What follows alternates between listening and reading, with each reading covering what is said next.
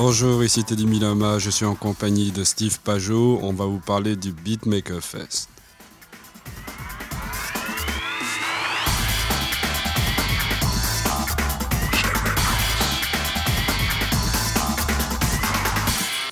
Bonjour Steve, je suis enchanté de t'avoir aujourd'hui. Bonjour Teddy, c'est moi qui te remercie. Oui. Euh, aujourd'hui, on va, c'est important de t'avoir pour la simple et bonne raison, c'est que tu es le porte-parole du Beatmaker Fest, qui en a sa première édition et qui se déroulera le 4 septembre prochain à la Vitrola. Et là, je voulais euh, présenter au public qui est Steve Pajot et puis savoir pourquoi tu as décidé de le faire. J'ai décidé de le faire parce que Dominique Blais, il m'a appelé et m'a dit Steve, est-ce que tu serais intéressé de devenir le porte-parole? Le Beatmakers Fest. J'ai même pas réfléchi, j'ai dit bien sûr, bien sûr. Mais qu'est-ce qui t'a dit de particulier pour que tu acceptes tout de suite euh, Quel argument il avait euh, qui t'a poussé justement à accepter? Il n'y avait pas d'argument, c'est juste que Dominique, toutes ses idées sont bonnes. Tu t'associes avec un homme comme lui, tu peux pas perdre, tu comprends? Donc, lorsqu'il m'a appelé, puis j'ai lu son courriel, et puis j'ai dit, waouh, ça c'est une très belle occasion. Ah bah, ça va faire plaisir aux jeunes, parce que, bah, aux jeunes, aux beatmakers de Montréal, parce que euh, t'avoir toi comme porte-parole, c'est quand même un gage de, on va dire, un gage de crédibilité, parce que ton parcours est quand même assez exceptionnel. Montréalais, tu as vécu, euh, passé une, majeure partie de ta vie aux États-Unis. Et puis, ce qui serait intéressant, c'est de comprendre, c'est quoi ton parcours Comment tu as fait pour percer et devenir le Steve Pajot qu'on connaît aujourd'hui? Je viens d'une famille de musiciens. Quand j'étais petit, mon père, je prenais des leçons de guitare avec mon père. Lorsque ma mère allait travailler, il me donnait des cours de, guitare tous les jours. Donc, c'est comme ça que ça a tout commencé. Et puis, à l'âge de 12 ans, j'ai commencé à jouer de la flûte. Je suis allé à l'école Pierre Laporte. Donc, j'ai une formation en musique classique. À l'âge de 17 ans, j'ai gagné le concours de musique du Canada en flûte traversière. Et puis, je prenais aussi des cours de piano avec mon frère, Ricky qui est le claviériste de Madonna. Ça fait dix ans qu'il est en tournée avec elle. Il est présentement à New York en train de pratiquer pour la nouvelle tournée. Et puis on allait à Westmount. Chaque vendredi, j'allais à Westmount avec mon frère. Et puis, euh, et puis avant de commencer nos cours de piano, Justin Trudeau, lui, sortait de son cours de piano. Sœur Marguerite Bourgeois, c'était notre professeur de piano à la congrégation Notre-Dame à Westmount. Donc, on parlait pendant 15 minutes. Et puis, en les fins de semaine, on s'appelait.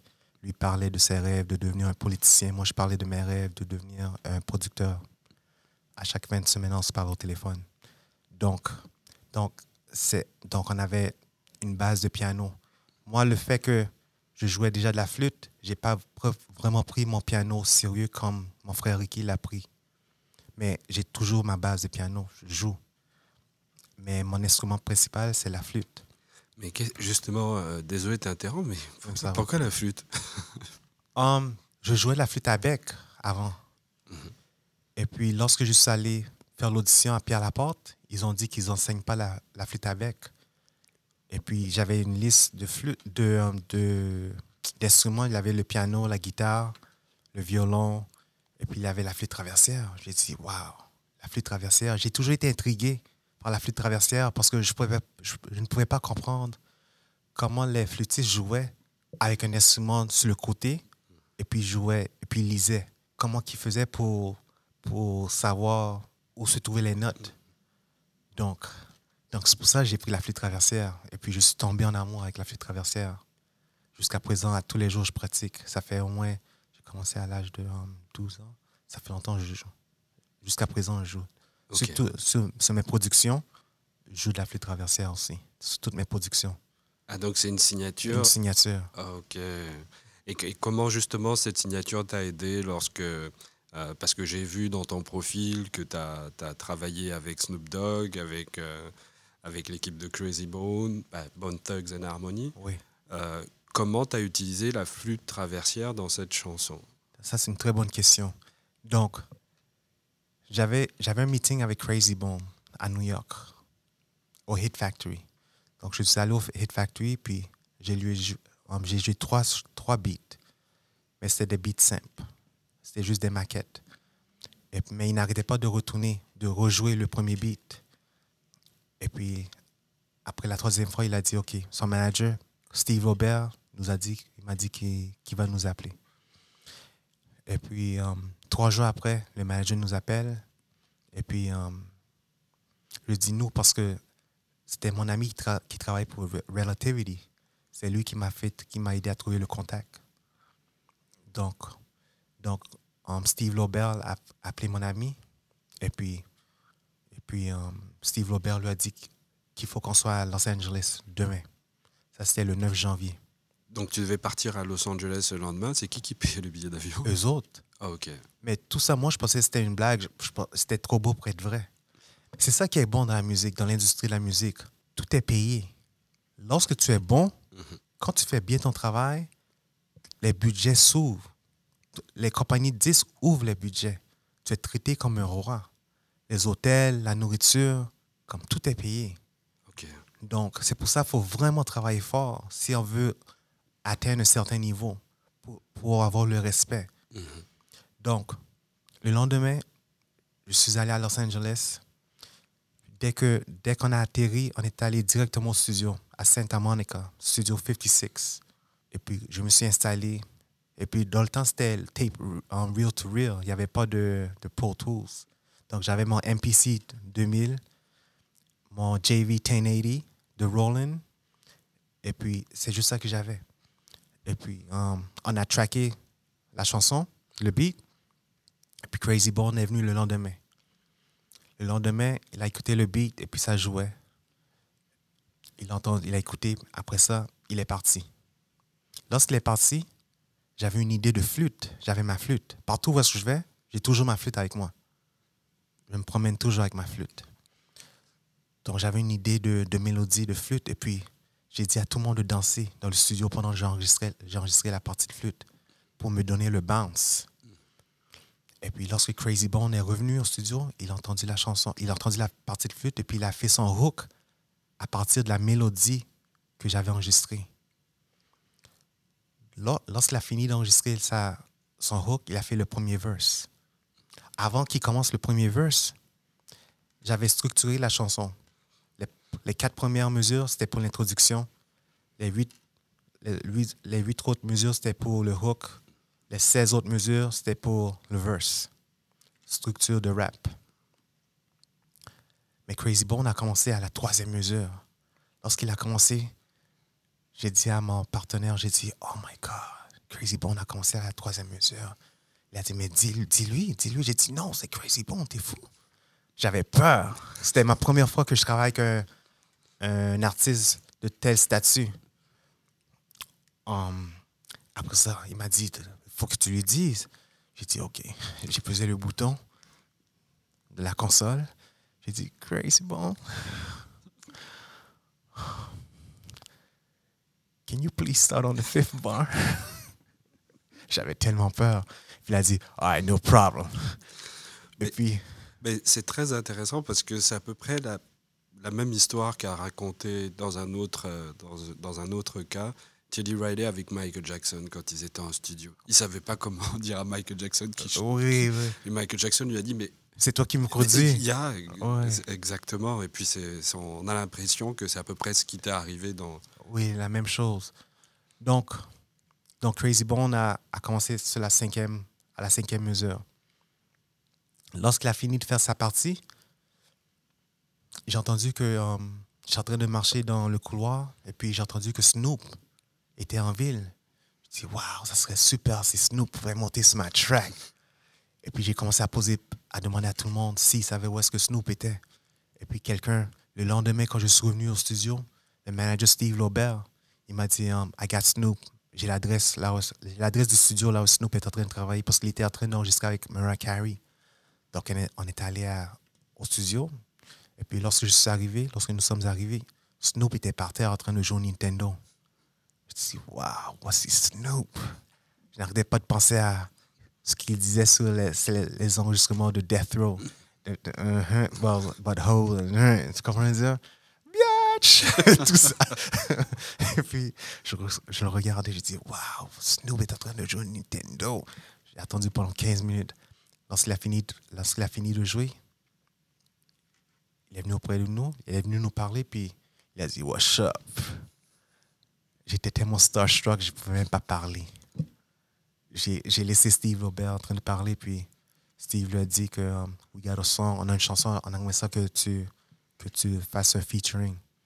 Le lendemain, Snoop est venu.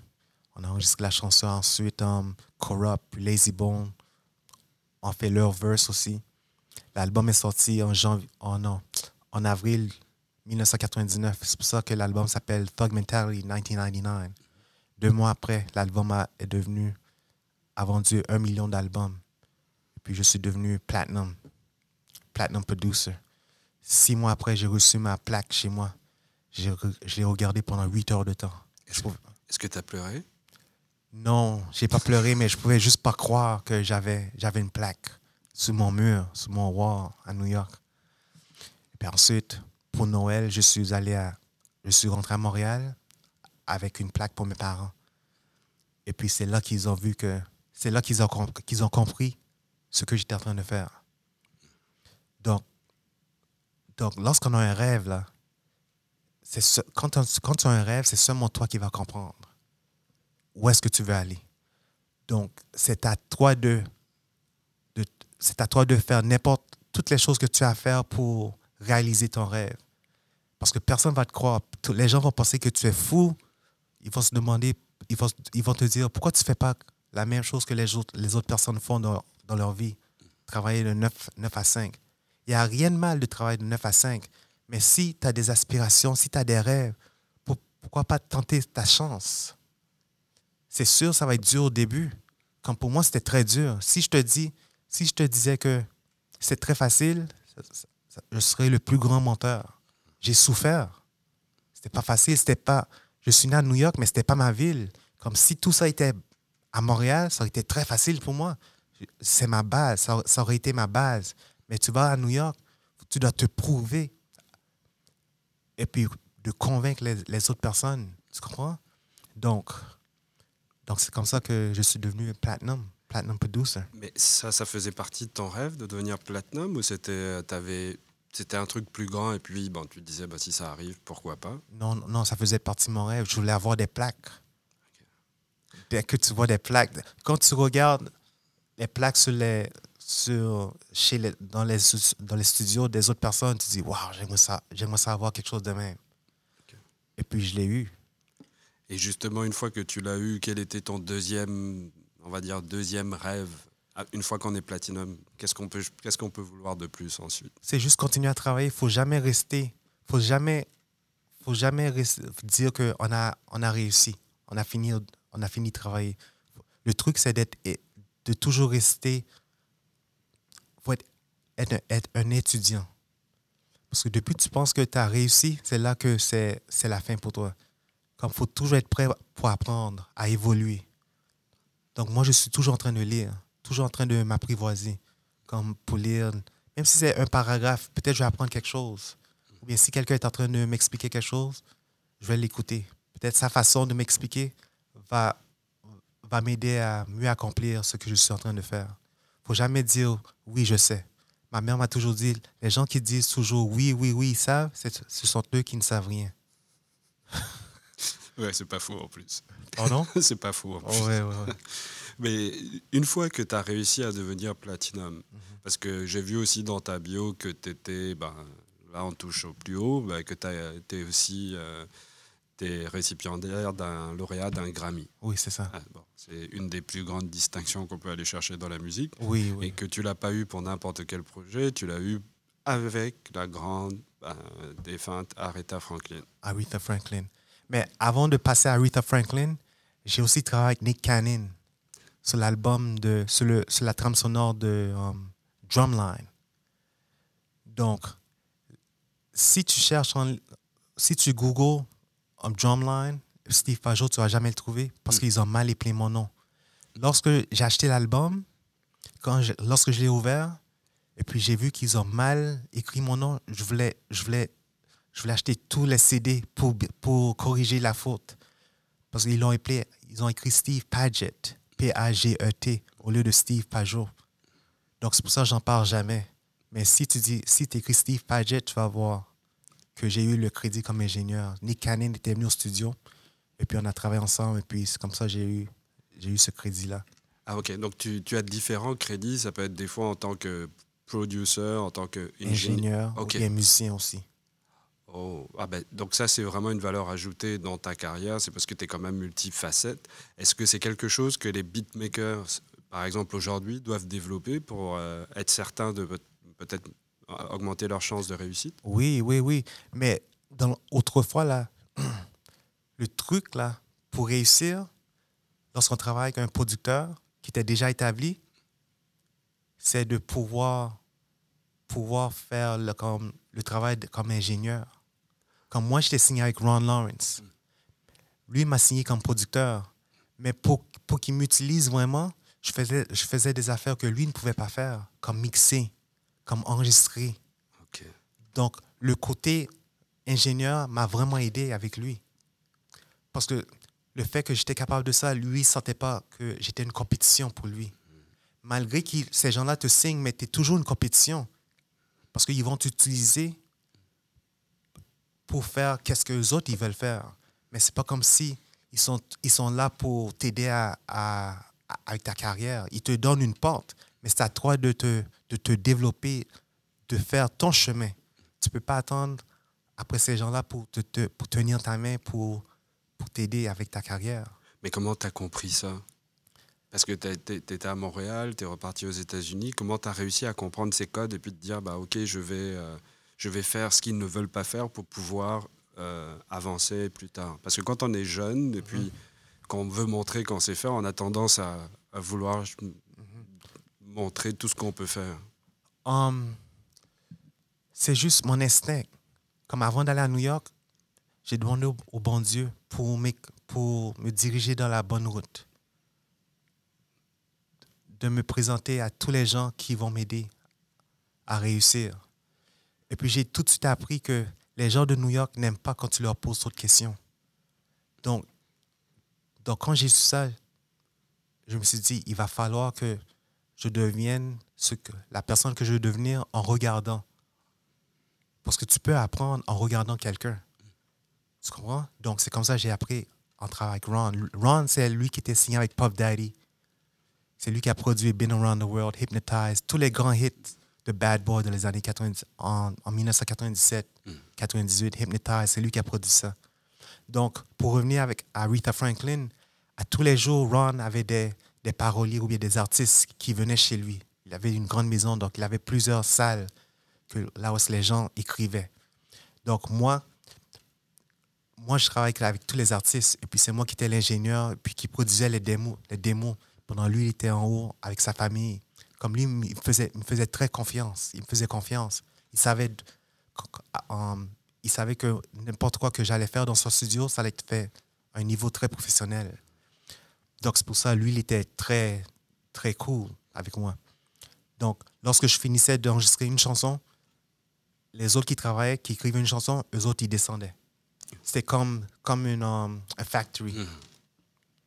Donc, une de ces chansons-là, on l'avait enregistré, l'a enregistré avec une, chanteuse qui était signée avec Columbia Records. Elle a pris trop de temps pour nous dire qu'est-ce qu'elle voulait faire avec la chanson. cette même chanson-là, on l'a donnée à Ellie Reid, qui était le président de d'Arista dans le temps, en 2003. Ellie Reid a entendu la chanson. En passant, Ellie Reid, c'était le producteur qui travaille avec Babyface, de La Face, la compagnie La Face, qui, qui était basée à Atlanta. Mais lui, lorsqu'il était le président de d'Arista, il était à New York. Donc, il a entendu la chanson, il a donné à Aretha Franklin. Aretha l'a entendu, elle a aimé, puis elle l'a enregistré. L'album est sorti. L'album So Damn Happy est sorti en 2003, septembre 2003. Deux mois après, le mois, mois d'après, le mois suivant, on a appris que la chanson sur laquelle que j'avais travaillé, Wonderful, était nominée pour un Grammy.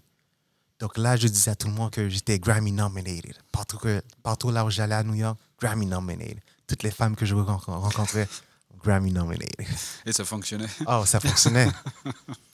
Donc, j'ai envoyé une lettre à Yamaha pour leur dire que, que, je, que je suis Grammy nominated.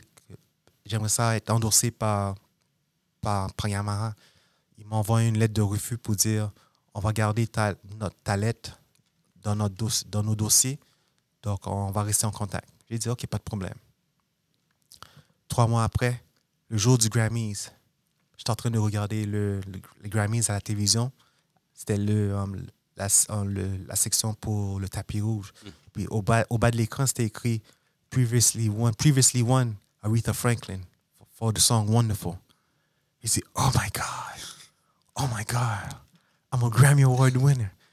Dans ce temps-là, j'avais une blonde à New York. Et puis, elle me demandait toujours quand est-ce qu'on va se marier? Je lui disais toujours quand, quand je gagne mon Grammy, on va se marier. Mais moi, je savais j'avais au moins 20 ans. J'avais un délai de 20 ans, tu comprends dire? Et puis après ça, lorsque j'ai gagné le Grammy, je lui ai dit Oh, j'ai gagné un Grammy. Elle a dit Oh, on va se marier. Je dit Oh, comment Donc, moi, je savais pas après six mois que j'allais gagner un Grammy. Tu comprends dire? Mais donc tu n'avais pas suffisamment rêvé. Je pense que non. Parce que la bague devait. de- Tu devais déjà l'avoir cachée quelque part. non, mais j'avais même pas l'argent pour la bague. Donc, c'est pour ça que je savais que j'avais au moins 20 ans pour économiser de l'argent. Ben, euh, une fois justement que tu as reçu cette. euh, t'as reçu cette. ben, c'est pas la nomination parce que tu l'as gagné en Mhm. fait. euh, quel rêve est arrivé juste après? Parce que tu as un grand rêve et puis là-dessus, tu as des petits, des, petits, euh, des petits pas. Donc, quand par exemple gagner le million, ensuite tu gagnes ton Grammys, quel- pour toi, quelle, venait, quelle était la prochaine étape qui devait intervenir? À ce moment-là, j'étais troublé. Parce que le Grammy, c'est la plus grosse. um, c'est le plus grand rêve que un musicien puisse recevoir. Tu comprends? Mhm. Donc, il- donc j'étais comme, wow, c'est quoi le next? Comment le next? C'est quoi? Qu'est-ce qui, est- qu'est-ce qui va venir après? Et puis, j'ai réfléchi, puis j'ai commencé, et puis j'ai réalisé qu'il y avait d'autres choses que je pouvais réaliser. Les endorsements. Parce que, parce que quand j'étais, avant de rentrer, dans l'industrie de la musique, je regardais Teddy Riley, Babyface, Jimmy Jam, um, tous, les, tous les autres grands producteurs. Je les, je les regardais toujours dans les revues en train de commanditer. Ils étaient commanditaires pour des, des amplificateurs ou bien des keyboards. Je regardais ces gens-là et puis je disais, waouh, j'aimerais ça, j'aimerais ça faire ces affaires-là. Donc, la même lettre que Yamaha m'avait envoyée comme lettre de refus, j'ai renvoyé la même lettre, mais cette fois-ci, à l'entête, j'ai écrit I am now Grammy Award, winner Yeah. for Aretha Franklin for the song Wonderful. Une semaine après, j'ai reçu la lettre, puis ils ont dit Welcome to the family. Donc, c'était mon premier endorsement. Et puis ensuite, toutes les autres compagnies ont commencé à m'en- à m'endorser. J'ai au moins comme 23, 23 endorsements. Je suis même commandité par AKG, um, Lexicon, Harman. Toutes les compagnies en dessous de Harman, je suis endorsé par ces compagnies-là. Ok. Juste avec le label. Oui, à cause du Grammy. Waouh. Le Grammy, c'est un passe-partout. Ouais. Donc, ça ouvre toutes les portes. Donc, c'est quelque chose que tu recommanderais? ben, quand, on, quand on résume, pour arriver là, tu as quand même pas mal travaillé parce que tu as bossé fort. Ouais. Mais en même temps, de pas avoir l'impression que tu n'as pas bossé au- aussi fort que ça, puisque en 4 ans, 4-5 ans, tu as réussi à avoir tout ça, même si tu as, été à l'école et puis il y a tes parents qui t'ont aidé. Est-ce qu'on peut prendre ton blueprint? Est-ce qu'un beatmaker peut utiliser ton blueprint? Qu'est-ce qu'il peut utiliser là-dedans pour pouvoir aussi arriver peut-être à ce que tu as fait? Oui, mon blueprint, c'est je n'ai jamais lâché. Malgré que le parcours était dur. Comme tu peux utiliser mon blueprint comme, comme base, mais ça ne veut pas dire si tu me suis, si tu fais la même chose que moi j'ai faite, ça ne veut pas dire que tu vas, ça va arriver pour toi aussi. Mais il faut juste avoir ça comme base, comme pour savoir que moi, j'ai jamais lâché. Donc, si moi, j'ai pu réussir, ça veut dire n'importe qui peut réussir. Puis je viens de Montréal aussi. Donc, il ne faut pas utiliser Montréal comme, comme oh, je viens de Montréal, il n'y a personne qui va me connaître. Personne les gens ne vont pas penser que je suis aussi bon que les gens de New York. Moi, là, avant de partir à New York, j'ai vraiment travaillé.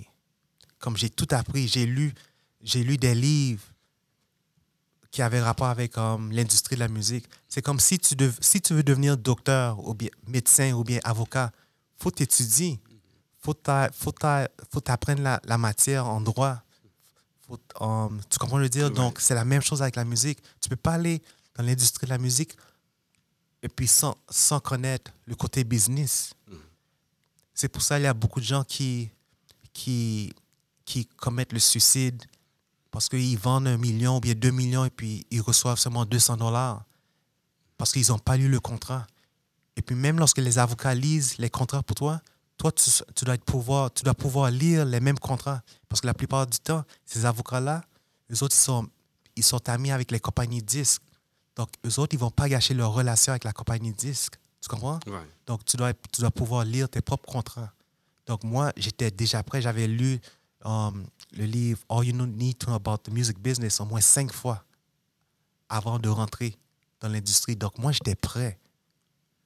C'est comme si tu avais suivi un entraînement de boxeur et puis euh, tu arrives, tu étais déjà, euh, en tout cas, tu étais très mature pour l'industrie de la musique, chose que les jeunes ou des moins jeunes des fois sont pas n'ont peut-être pas préparé suffisamment et puis après à un moment donné ils vont ils vont déprimer ou ils vont rentrer. Oui euh, oui oui n'importe quoi tu veux faire de la vie c'est la préparation.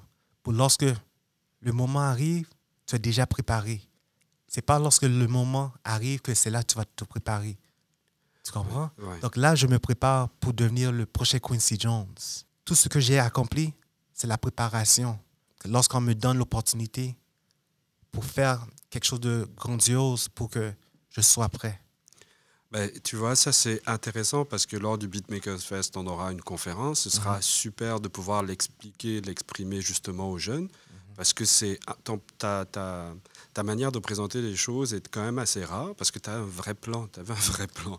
Parce que d'habitude, il y a des gens qui réussissent et puis bon, ça leur tombe dessus et puis après, ils, ils dealent au fur et à mesure que la vie avance. Mhm. Mais c'est comme si pour tout ce que tu as fait, tu parles de préparation, as vraiment été, euh, tu t'es accompagné mentalement tout au long du processus. Oui, oui. Et cette expérience-là pourrait être vraiment valorisante pour les, les producers qu'on rencontrera le, le, 4 septembre prochain à la Vitrola. Oui, oui, merci. Oui. Et euh, je te remercie vraiment pour euh, le, ce petit moment que tu nous as donné, surtout parce que tu es porte-parole et que ton parcours riche va pouvoir aider les, les, jeunes, les compositeurs, les beatmakers à Montréal qui n'ont peut-être jamais eu un tel événement dans la ville euh, à pouvoir t'entendre et t'écouter et peut-être aussi juger des compositions de ces jeunes, oui, ces jeunes makers. Et puis j'aimerais remercier Dominique Cocor, Dominique Blais, parce que c'était euh, c'est son idée. Et puis Montréal a besoin de quelque chose comme ça. Tu comprends? Comme si, si, si Montréal avait plus de Dominique, on serait comme New York. Waouh, c'est un super compliment, ça. Ah oui, oui, oui. Ça, c'est un homme qui a des idées comme. Je l'entends parler lorsqu'on lorsqu'on parle, lorsqu'on se parle.